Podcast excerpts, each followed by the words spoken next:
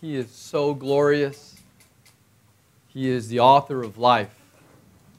He is living water, the beginning and the end. And we are so desperate for Him. And when we savor His goodness, when we taste and we see that God is truly magnificent and glorious, we are responding to Him with worship. We're acknowledging that He is glorious and we are not. And this is why we gather together. Today we are continuing in our series, series called Renewal, becoming the church that God intends. And the church is the people of God who are called to display His glory. We're the ones that are indwelt by His Spirit the same spirit that resurrected Jesus, the same spirit that lives inside of you and me who are following Jesus. And through his transforming, sanctifying work in our lives, and we are following Jesus together, we are displaying his indescribable glory so that Abu Dhabi and all the nations that are here can see. They can just get a glimpse of who our God is. So, our desire is to be renewed so, this series of renewal is my prayer that we would be renewed, that the Spirit of God be so active in our lives and we would so enjoy our Savior Jesus that the world sees our God's character displayed through our lives individually and together as a faith family. We began last week considering how, in order for our church to be healthy and to display the glory of God, we must first have healthy leadership because any organization, which is true, but especially of the church, can only be as healthy as her leadership. And so last week we considered elders who are the shepherd leaders in a church. Today we're talking about the other role of leaders in a church, talking about deacons who are lead servants in the church. Let's begin by reading from God's word in Acts chapter 6 as we learn about having a healthy church leadership and how it impacts the entire body. Acts 6 will be in verses 1 through 7. And the Holy Spirit inspired Luke to write. Now, in these days, when the disciples were increasing in number, a complaint by the Hellenists arose against the Hebrews because their widows were being neglected in the daily distribution. And the twelve summoned the full number of the disciples and said, It is not right that we should give up preaching the word of God to serve tables. Therefore, brothers, pick out from among you seven men of good repute, full of the Spirit and of wisdom, whom we will appoint to this duty. But we will devote ourselves to prayer, to the ministry of the word. And what they said pleased the whole gathering, and they chose Stephen, a man full of faith and of the Holy Spirit, and Philip, and Prochorus, and Nicanor, and Timon, and Parmenas, and Nicholas, a proselyte of Antioch. These they set before the apostles, and they prayed and laid their hands on them. And the word of God continued to increase, and the number of disciples multiplied greatly in Jerusalem. And a great many of the priests became obedient to the faith. The Spirit of God was very active. He was at work in the first century church here in Jerusalem. We're seeing people coming to faith, including priests, here at the end of this text is telling us. If you read from chapters 1 through 5, what you're seeing is a great number of people that were being transformed by the Spirit through the proclamation of the gospel. And you're seeing the church just exploding here in Jerusalem and growing very quickly. And when you get here to Acts chapter 6, what you see is this young, exploding church is experiencing great growing pains because nothing grows without growing pains. And we ourselves in our church have experienced it in our own ways.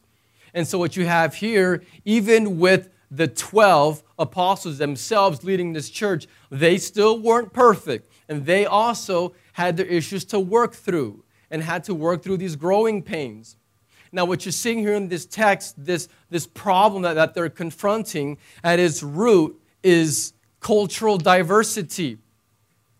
And so, whenever you have a context where there's a lot of cultural and ethnic diversity, that's a tremendous blessing. That's what the Church of God should look like. And yet, because we're human, along with that comes some complications and things you have to work through.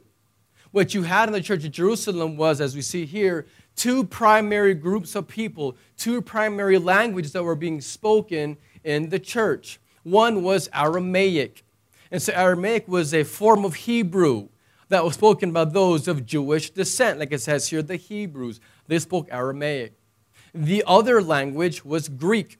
It says here, the Hellenists. Now, Hellenists were Jews, but they were Greek speaking Jews.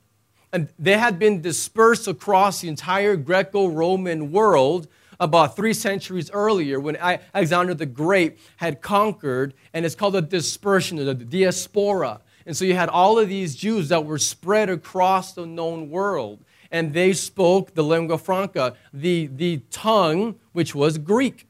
And so what you had was these people that were Jewish ethnically, but they spoke Greek and, and had a different culture from the more Hebrew, Aramaic speaking Jews. And so even though they're both Jews, they're, they're all believers, but they have different language and different cultural backgrounds. So you have conflict and you have disagreement happening in the church between two groups of people that speak different languages. Now let's just think for a second. Disagreements in a church over cultural differences. Now that never happens, right? That never happens in our church. We never had disagreements with people that come from a different cultural background. Now, the truth is that we know exactly what that's like. And I've had a lot to learn in the last approaching now almost three years on learning different cultures and how to relate to people. And this is a good thing because what you see in this room is a picture of what heaven is going to be like. Different people with every tribe and nation and tongue worshiping Jesus forever. But we're not in heaven yet. And so there are issues that can come up. And so what you see here in Acts 6 is the Greek widows, so think the most poor and helpless were being neglected. It says in the daily distribution. So apparently, the, the church leadership was seeking to meet needs of all those that were poor and, and widows and those that were needy. And so this is a good thing. But for some reason, the Greek speaking widows were being neglected. And we don't know why. We don't know if it was malicious or if it was an intentional thing, a racist thing. We don't know if it was that. It could have simply been unintentional. It could have been oversight due to language barrier. We don't, we don't know why the Greek widows were being ignored, but we do know that they were being ignored. This kind of problem, this conflict, can happen in any church. Misunderstandings and disagreements can happen. Now, how do many churches today handle conflict whenever, not if, but when it arises in a church? You know what happens in a lot of churches? They split. Ever been in a church split before? Anyone? No? A few, few hands. A lot of you don't raise your hand. I have. It's, it's no fun. It's miserable. But then what you have is, is you could have easily had First Apostolic Church of Jerusalem on the corner and then, like across the street, you could have had Second Apostolic Church of Jerusalem, just like we have today, churches that split. That's not healthy, but it happens. Another way churches sometimes respond to conflict is they call a business meeting and say, oh, there's some complainers. There's complainers in the church, and so let's call a meeting and let's just vote them out. And so at least, at least you can quiet the complainers democratically. Right? Or other churches say, no, no, no, we need to appoint a committee. And let's, let's, let's find a committee, and then we can just talk about the problem.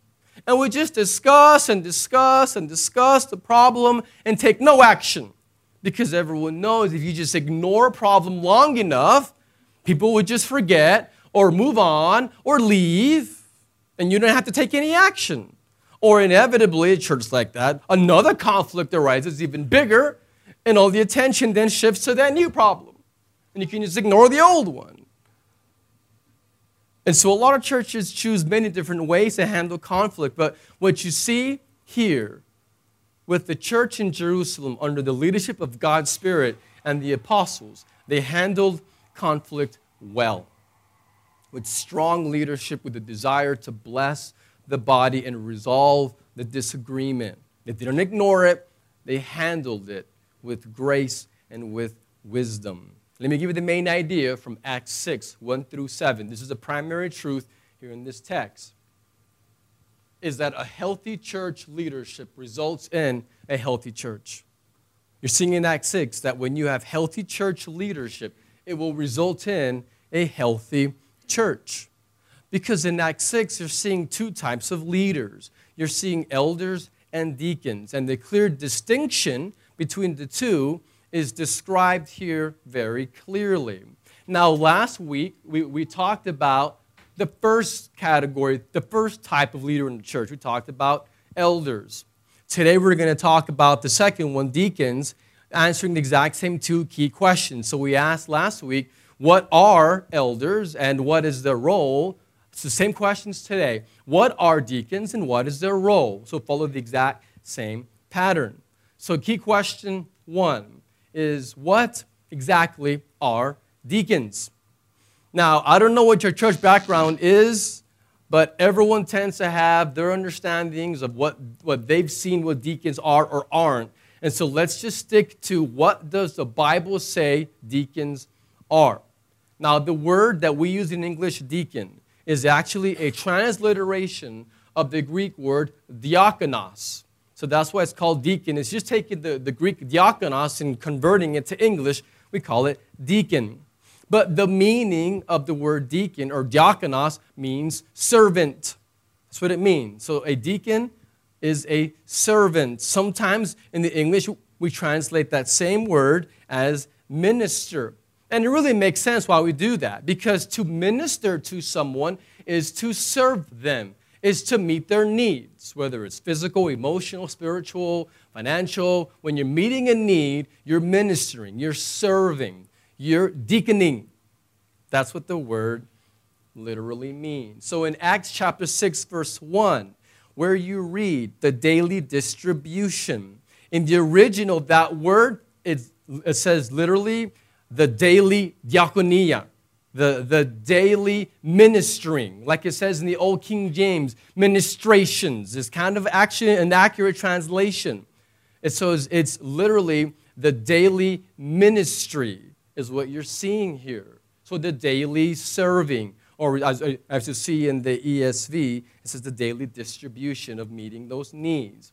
And also in verse 2, literally it reads, the apostles are saying, it is not right for us to neglect the word of God to deacon. So it says. It's not right for us to neglect God's word to, it says, serve tables, but the word literally is diakonos, to deacon. And so a deacon is a servant. When you're deaconing, you are serving. That's what the word means in the original language. And so we don't want to confuse what people think it means, and let's look at what the Bible literally says a deacon is a sacrificial servant. That's what a deacon is. Now, Paul later revealed when he would write to church in Philippi and also to the to first um, to, to Timothy in 1 Timothy 3, he describes that there's two offices, and so he gives this word deacon a official title, a formal leadership role in the church. So, for example, in Philippians 1, verse 1, he writes, to all the saints in Christ Jesus who are at Philippi. Listen, he says, with the overseers and deacons. And so he's saying that there's these two roles, these two leadership categories overseers, elders, and deacons. And so, what you're seeing here in Acts 6 is a distinction between the two types of leaders in a church there's elders and there's deacons. Now, full disclosure, let's just be honest. If you look at Acts chapter 6, the word deacon appears several times, but it's not ever used as a formal title. And so these seven men that you see here that are called are not called, quote, deacons. And so that title is not used for them. That would actually come later in Paul's writings. And by the way, elder, it, they're not named here either. So what you're seeing here, though, is in Acts 6, even though it doesn't name elder or deacon, you are seeing a pattern that is carried out through the rest of the New Testament. So think of it this way in Acts 6. This is a prototype. This is a prototype of elders and deacons that will be revealed more clearly later in the scriptures. And so you're seeing the template, you're seeing the model or, or, or the pattern for church leadership with these two kinds. So, for example, it says the 12. These 12 were the apostles. And it says that, that these were the spiritual leaders. They appointed these other seven men. And it says that they were dedicated to the ministry of the word which is exactly what he would later tell other pastors like Titus and Timothy. He would encourage them to be about the ministry of the word. And so, what you're seeing is the, the office of apostle, of spiritual leadership, and of being ministry of the word was passed on, that mantle was passed on to elders. As we saw last week, later in the same book, chapter 20, Paul's calling for elders in Ephesus. And so then also these seven men that were called to meet these practical needs to deacon, to serve, their office, this role, that mantle was passed on to this office of deacon. And so, what you're seeing in the Bible is deacons are a body of leaders that are under the authority of the elders. So, it's not like there's two houses that are having a power struggle. It's not like that.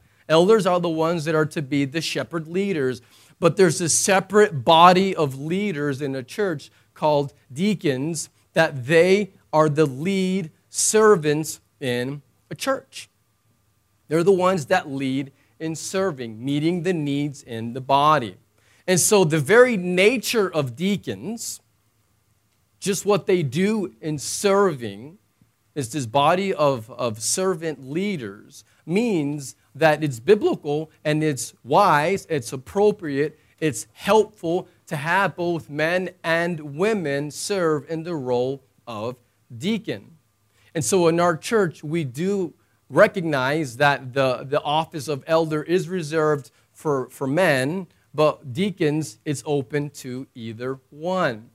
Now, just brief review if you weren't here last week, the reason why we, we believe that the role for elders is reserved for men is because in a church, an elder plays the role of a father. So it's a father figure role within the faith family. And so the spiritual leaders, the elders, play the role of a father who, in, in a home, fathers do what? Well, they're to teach their children, they're, they're to encourage, and they're, they're to lovingly correct even when, when need be.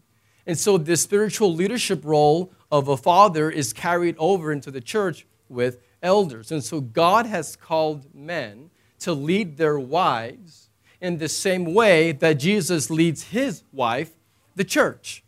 Now, I, I won't preach on it today, maybe at some point, but Ephesians 5 22 through 33 describes exactly how men should lead their wives. If ladies, if any of you are wondering, well, what does that look like? Like, what does it mean? Or men, if you're wondering, well, how do I do that? How, how do I lead my family spiritually? Study Ephesians 5 22 through 33. There's five specific principles. I'll just list them. I won't, I won't teach on them today. But you lead your wife how? Number one, with Christ like love. You cherish her, you honor her. And so you lead your wife with Christ like love. Number two, you lead your wife with the word. This is all from Ephesians 5. You lead her with the word how Jesus leads his bride with the word. And so you should lead your home, your children, your wife with the word by being the spiritual leader in your home. You lead next in purity. It says Ephesians 5 that Christ keeps the bride pure. And so, men, you should keep your home pure. You should never bring in junk into your home. You should be the leader that keeps the boundaries and keeps your home pure from, from all of the junk that's outside. You lead in purity. And then, fourthly, you lead with selfless sacrifice. Not selfish, selfless sacrifice. You're sacrificial leader. You sacrifice your needs or agendas for the betterment of your wife and your children. You lead, lastly, with intimacy. And so, what you're seeing here is all of these things are what Jesus does with us. That's how he leads us. And so the pattern is that's how husbands lead their wives, carried into the church, how elders have this responsibility, this stewardship. This, sometimes you can call it a burden, but by God's grace, He sustains us to lead in the church. I'll say this, guys, if you're not married, there's a few of you, NYU students, a few of you are high school students, not many adults that are not married in our church. It's a very young, family oriented church. But if you're in the room and you're a male and you're not married, can I give you some advice? Put down the Xbox. I'm serious. Put down all those things that take up your time that are foolish and are, are not helping you. If you're in high school, seriously, put down the video games, pick up a book, read. Read something that's going to feed your mind and help you prepare to be the man that one day you're going to be leading a wife and children. And start training now. Start training for godliness now. And ladies, if you're waiting for a guy to, to pursue you, and you're just saying, God, in your time, I would like to be married, you as well can train now. Learn about what it is to be a wife now. Don't wait until you're married to learn. Guys mm, and gals, start learning now. I encourage everyone, go to the church website this week. Click on where it says resources, and you'll see a list of recommended books books on biblical manhood. What is it to be a man? There's great books that, that are on there. What about womanhood? What, is, what does biblical womanhood look like? There's great books to help you with that. What about parenting? There's suggested books on that. A lot of us need to read some of these books. What about marriage? There's books on that as well. Living on mission, growth. There's so many.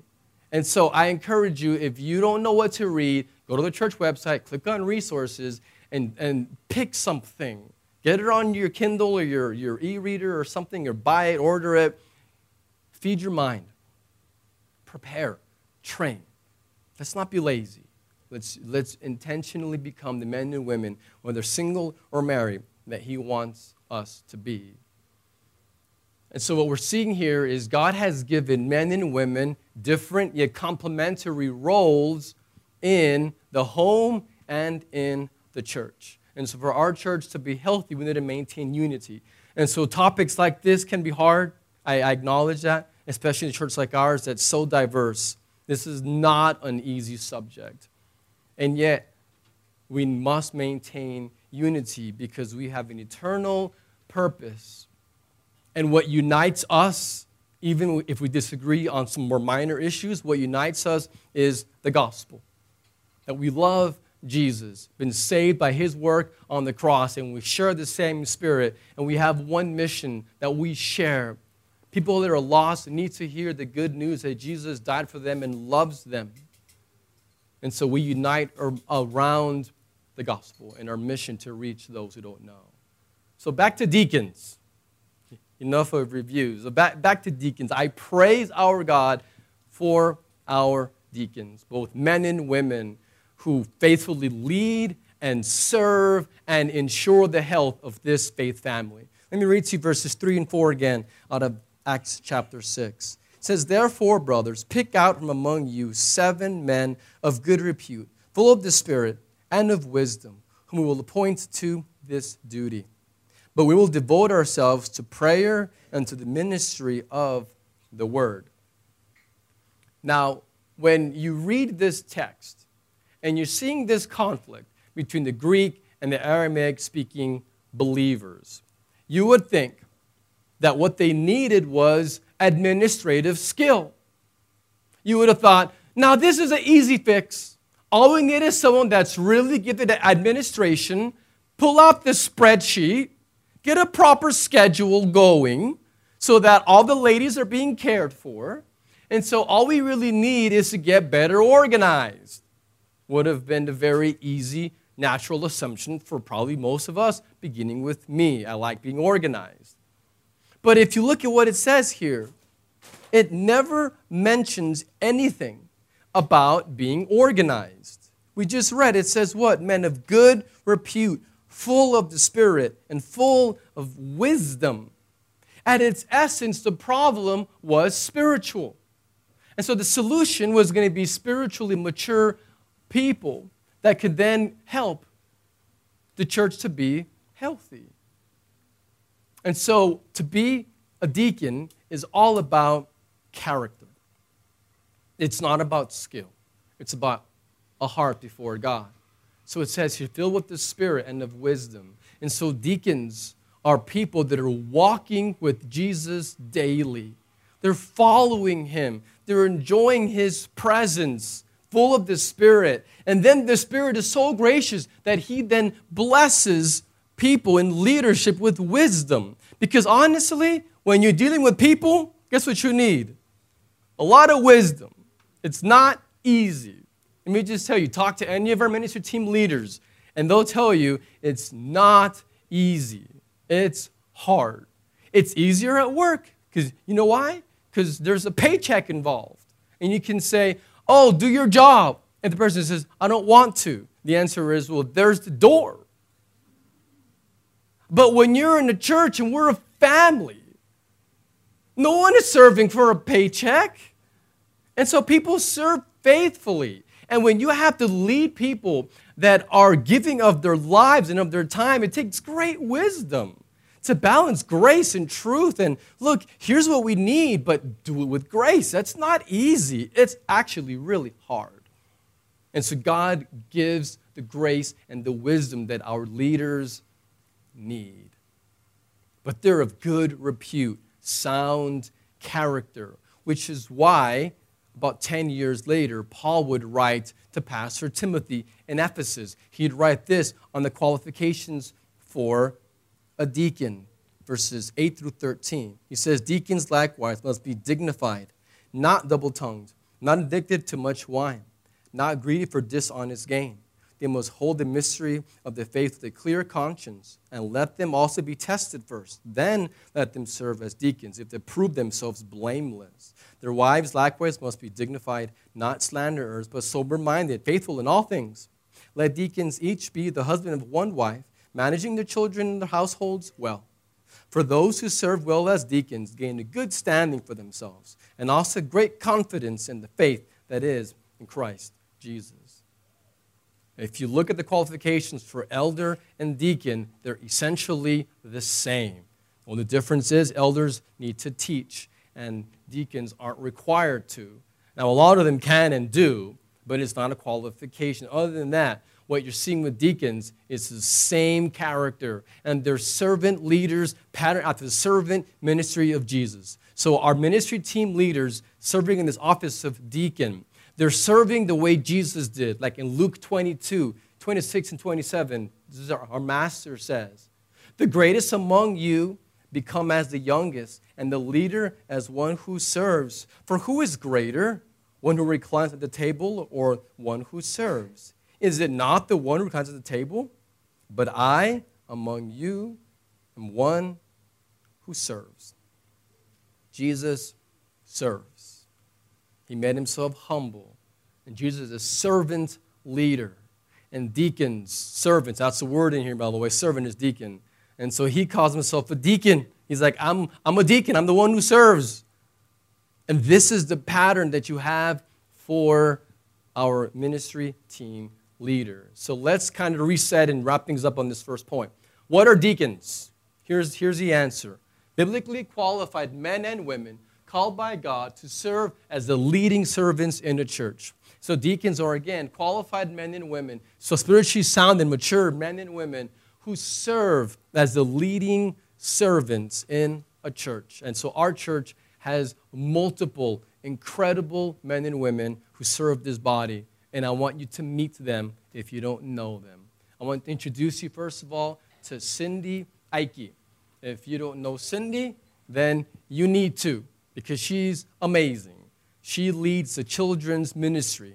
So we use the language ministry team leader, that's what she is but she serves in the office of deacon of children's ministries. That's, that's what her role is. And she leads an amazing team. A lot of you are on her team, you're on that ministry, and so you know how much hard work that is. And without Cindy, I, I can't even imagine what our church would be like because we have so many children and so many young families.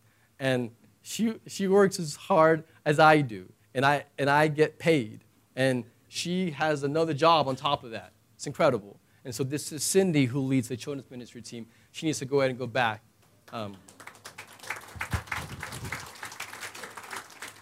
next, I'll introduce you to Kristen Narara. She's in the back holding one of her children. That's Kristen with, with Mary there. Ted is the other twin. All right, Kristen Narara leads our communications ministry team. And she is even right now assembling a very rapidly growing team that oversees all things communications. And so this servant of God makes sure that the church knows what's happening so that we're all informed because we don't have a proper building. And so we need to make sure we know what's going to happen. So all things with the bulletin, the website, emails, database, follow up, it's flyers, everything, anything to do with, and all things communication, PowerPoint slides. Kristen and her team oversee that. And so, very gifted. Again, I don't know what we do without Kristen. Very thankful for her and her leadership with the communications ministry team. Next, I introduce to Tim Ike. Tim over here, amazing leader. He leads the missions team. And so he oversees a team of people that make sure our missions partners are, are healthy. And so we have partners all over the world that he and his team, they're the ones that have secured these partnerships. They oversee the budget for how we're supporting our missions partners. And they, they also want to mobilize our church to be active with being on mission here gl- globally and, of course, also locally. And so, Tim, um, huge blessing for how he leads a very important ministry. Again, the missions ministry team leader. Thank you, Tim. All right, next I want to introduce to you David Bickerton and his wife, Jess. I don't know if she's upstairs teaching. She also serves on the children's ministry. And so this is David Bickerton. And where's David Barron? Right here at the front. And his wife is Darcy. She's home with the sick child. Um, and so these two gentlemen, David B. and David B. David Barron.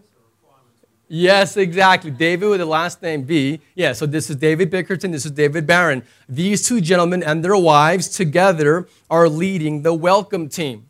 And so all things from greeting people, but also the follow up and also the membership class. And so all things with getting people that are new and existing in the faith family to connect and be part of the life of the church. These men lead a very important ministry team. And so, very thankful for David and David. Thank you, gentlemen. We also have Ashley Rangasamy. He leads the worship ministry team. And so he's been doing this more recently, just the last month or so. Uh, he stepped into this role, and already just hearing his vision and I'm so thankful with song selection to leading the band, with, with overseeing the audio visual from the soundboard to even the screens and the setup. And it's, it's a really big job. I mean, it's amazing how he works so many hours at work, and yet all these gentlemen and ladies as well, but Ashley does a great job with leading us so that on a Friday morning we can all sing the praises of our Savior together. And so his heart is for us to savor God's presence on Friday and then throughout the week. So, Ashley, thank you, brother. There are two other ministry teams that we're currently praying and, and solidifying uh, a leader for them. One is a home group ministry. We have 10 home groups led by amazing people. And another one is our finance ministry team. And so those two teams are also looking at, at solidifying who is leading that because we want to have a clear distinction with elder and deacon, where we don't have an elder who is overseeing a ministry team. That is, that is the role of deacons. Currently, it's being done, like I oversee our home groups and Gilbert, the, the finance, but we're working quickly to get out of that job, get out of it, and unleash deacons to do their role to be the lead servants. And, and you just met the lead servants in our church. So, main idea is remember, Healthy church leadership results in a healthy church. And so you just met our leaders. When, when they're healthy and they're leading healthy teams as they are, it will lead to the church as a whole being healthy. And so, key question two, and this won't be nearly as long, but let's get our minds around specifically. But what is their role from this text in Acts 6? What, what can we learn about what exactly do they do from the ultimate perspective? What is going on with all of these men and women when they're leading these ministry teams, when they're deaconing? What are they accomplishing? What is their role? Is it just a job that they're doing? There's a job needs to be done. Here, you, you do that job. No, it's not a job. It's eternal. So let's talk about the specific role. Now, I'll tell you this these three specific roles of deacons, they're all surrounded around the gospel. What these amazing men and women do, what they do, is they help our church to be more gospel centered. That's what they do. That's what deacons do. How? Number one, they meet needs in the faith family. And so our ministry team leaders meet needs in the faith family. That's what they do, number one. So in our world, if we're honest, our society does not value people that serve tables. The people who serve tables, the ones that do the menial tasks of serving others, are not respected. They don't walk on the red carpet in our world. And yet, in the kingdom of God, the people who serve tables are the most honored. The people who humble themselves and serve others are being like the Master himself. And so, in the economy of God, in the church of God, among the people of God, when we have deacons, they're meeting needs, and what they're doing is accomplishing an eternal goal. You, just met our leaders. They all lead a team of people that serve under their leadership and direction. And if we took time to have everyone stand up that serves, it would be almost everyone in the room. And if you're not serving, you're missing out. You're missing out in the joy of serving Jesus with others. But let me ask you this why? Why do these incredible men and women, why do they serve the way that they do?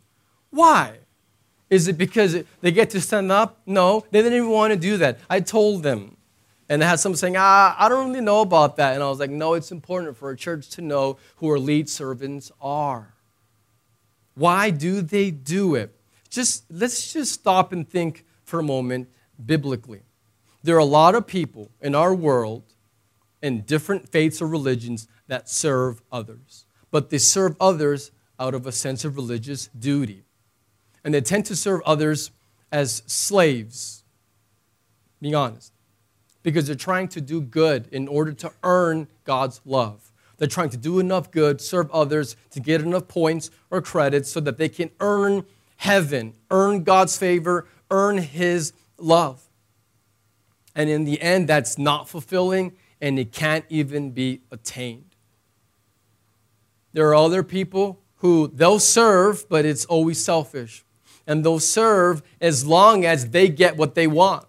They'll serve as long as they get what it is that they're looking for as a payback. And so they'll serve as long as it's convenient or as long as their ego is being stroked or whatever it is that they want, and they're serving with selfish motives.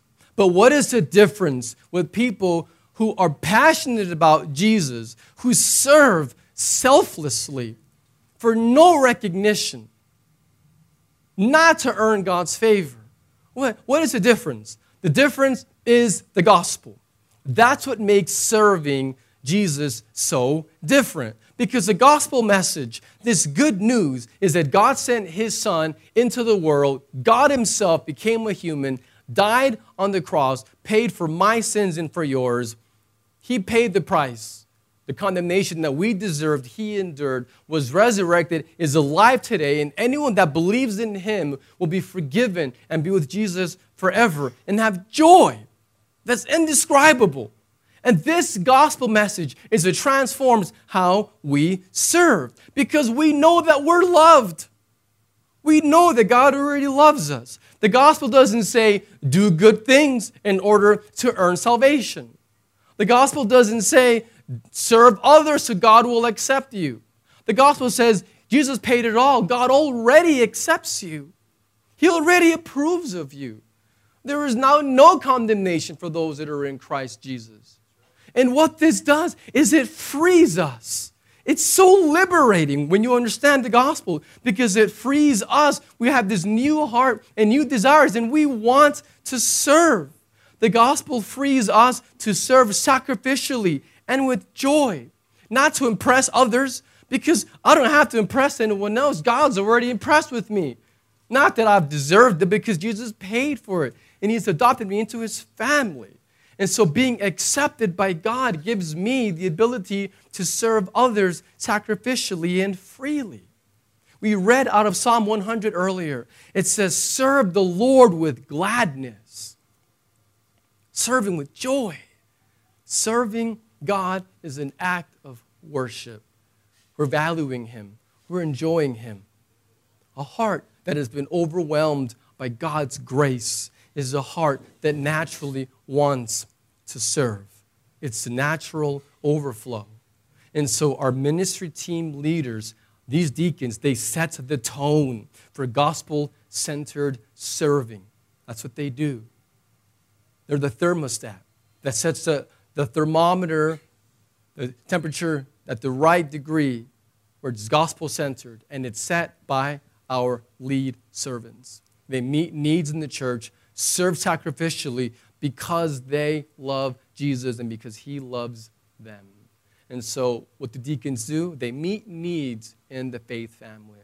Number two, they enable spiritual growth in the faith family. And so they meet needs, but they also enable spiritual growth in the faith family. We saw it in verse 4, where it says that the apostles were, were dedicated to the ministry of the word and to prayer. How do people grow? How do people grow spiritually? You know how we grow spiritually? When we focus on Jesus and his gospel of grace. That's when we grow. When we lose our sight of Jesus and the gospel, we stop growing.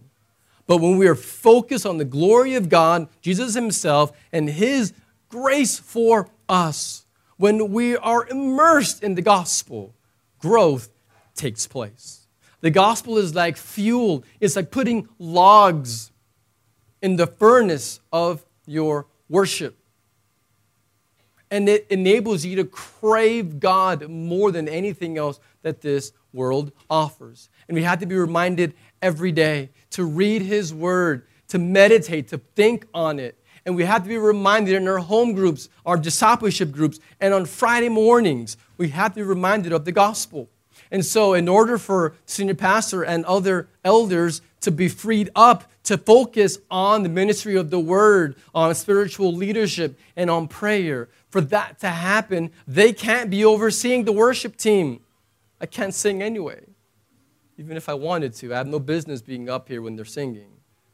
But we can't oversee the youth ministry, which incidentally, I forgot, but she's here. I want to introduce you to Sheila Slezak. I want her to stand up as well. She leads the youth ministry. And so,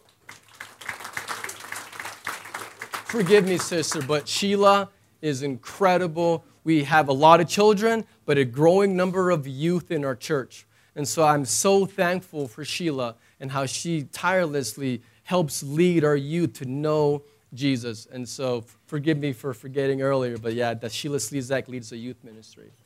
But I can't lead that as well. And the kids, it's not possible. No one person, the elders can't oversee all of that, which is why God in His wisdom devised two leading bodies, elders and deacons, because we need both. What's more important? That's a dumb question. They're both equally important. Equal importance. Different role, equal importance. Next week, we'll talk about members and how everyone should be a committed disciple maker. All of us have a role to fulfill. And when deacons, when these team leaders are supporting the elders by enabling pastors focused on spiritual growth and on prayer, the church will be much healthier. And so they enable gospel centered growth. And if you serve on a team, then you know that your team leader cares about you, loves you, and wants what's best for you spiritually as they even lead you and, and enable you to be serving, experiencing that joy. And so, number three, elders unify the faith family. That, that's what they do. They meet needs in the faith family, they enable growth in the faith family, and lastly, they unify the faith family. Remember what you had in Acts 6 division, disagreements, and conflict. And so, what you had is to address that conflict, they had deacons come in, faithful leaders who would then restore unity within the church. That's what deacons do. Healthy ministries unify our church, and a healthy church will bear good fruit. And so I am so thankful and I love and I pray for our ministry team leaders because they're the ones that help get everyone engaged in the mission. And so whenever we're making announcements on a Friday morning, it's part of worship. We're announcing how you can be a part of the mission that our church is accomplishing. And when we say join a ministry team, and when they're asking you, will you join this ministry team? What they're saying is, will you be part of a gospel centered church that is on mission and the gates of hell will not be able to withstand us because of the power of God? And they're saying, will you come and glorify God by making and developing disciples? Will you come be a part of what God is doing? And so they're enabling, they're mobilizing our faith family to be engaged in gospel centered mission. That's what they do. That's what deacons do. I'm so thankful for them. In verse 7, as we close, Acts 6, here, I lost my place. Let me find it again. Acts chapter 6, verse 7, as we finish up. And the word of God continued to increase a number of the disciples multiplied greatly in Jerusalem, and a great many of the priests became obedient to the faith. In Acts 2 and in Acts 5, it says how disciples were being added daily. Acts chapter 6 is the first time where the word multiply is used. Once they had deacons, once they had the leadership structure in place, there was no longer addition, now you had multiplication, you had rapid growth. A healthy leadership leads to a healthy church that is fruitful and is multiplying. Healthy disciples multiply. We make more disciples. Healthy churches multiply, as we're about to do, in planning a church in a few months. And that's what I want us to be a healthy church that is fruitful that is glorifying God by making and developing disciples. Are you contributing? Are you in? Will you pray with me? Father, we praise you. We praise you for you are good. You have saved us. You sustain us. You are currently sanctifying us into your Son's image. And we want a church that experiences renewal, that becomes a church that you intend for us to be. I ask that you would bless our ministry team leaders, give them wisdom, and help them to lead this church. I pray that we would all be truly engaged in what you are doing. I pray for anyone right now in this room that has never repented of their sin and never trusted in you alone for their salvation. May they experience the joy of forgiveness and of your presence today. And may they too join us and being about this eternal purpose with hands lifted up, savoring your goodness and worshiping you with us as we will be worshiping you for eternity. We praise you for you are worthy. Thank you. And we pray these things in the name of our King and our love, Jesus. Amen.